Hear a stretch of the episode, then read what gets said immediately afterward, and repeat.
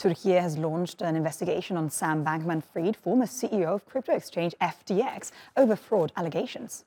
Turkish authorities have also seized the assets of FTX and its affiliates under the probe.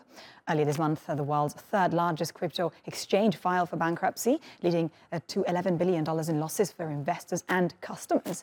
The news sent shockwaves across the crypto market, with Bitcoin falling to two year lows. For more on this now, let's go to Turan Sert, who is a blockchain researcher at Blockchain IST and an advisory board member at Paribu, one of Turkey's biggest crypto exchanges. Turan, many thanks for being with us today. Uh, can, you, can you help us make sense of what's happening right now in Turkey? Oh, you mean in Turkey? I thought you were Turkey. I thought you were going to ask about the FTX situation in, in, in general. And um, I mean, in general, I mean, what happens in Turkey is uh, Turkey and uh, you know the, the, the, the ministries obviously they are uh, taking the necessary precautions uh, for an exchange that operates in Turkey, which is a branch of an international uh, exchange. So uh, that's what they're doing. They're trying to protect their customers. But when you look at on the on the on the, on the global front, what you do mm-hmm. see is actually um, it's a human issue. It's it's nothing. It's not something related to crypto, but it is we are uh, seeing, unfortunately, humans humans have a tendency to become greedy when there is uh, when they have power without any control or visibility, and that's what we are seeing. The issue we are seeing right now is uh, related to a centralized party. So crypto or blockchain in general is decentralized, and whatever happens on crypto or whatever happens on blockchain is visible to everyone and it's transparent.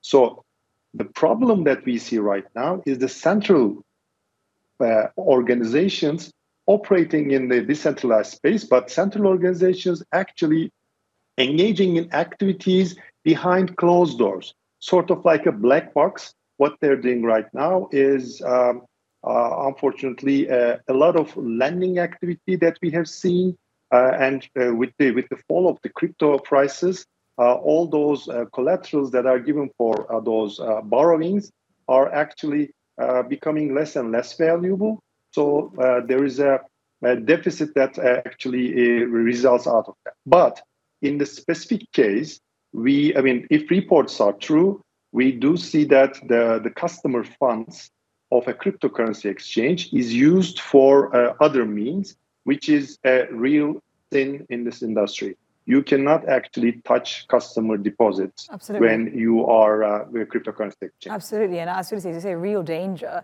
uh, which leads me to say, what sort of regulation do you think are needed at, at this point to try and prevent something like this from happening again? Yeah, uh, I think it, there's a clear red line in my mind, and that is uh, customer funds. If you do keep your customer funds under your custody, then you are subject to regulation, just like a you know a financial institution in a traditional sense, just like a bank. So, and even more actually, because with the help of blockchain, there are now tools available where you can prove periodically uh, that you have your customers' funds in your reserve. And you can do it on transparently on blockchain, and uh, you can do it like every hour, every 10 minutes, whatever, whichever way you want. So that uh, I mean, the uh, blockchain actually allows that. So this is one thing that you need to do. You need to prove that you have your customers' funds in reserve. So that's one. On top of that, the other regulations that require this, you need to have like external audit for your balance sheet for uh, any uh, liabilities that you have off blockchain. You need to have like the uh, the, the, audit, and also for off off chain balance sheet uh, obligations as well. You need uh, an, uh, audit, external audit. On top of that, you need regulations from banks, uh, from uh, uh from uh, authorities, just like uh, like any other bank. There, there, needs to be certain requirements like organization structure, financial strength, sort of those regulations required to actually make sure that we do not have similar incidents happen in the future. Absolutely, at this point, something really will need to be done if the industry itself wants to survive. Turan Sert, many thanks for your analysis. Thank you.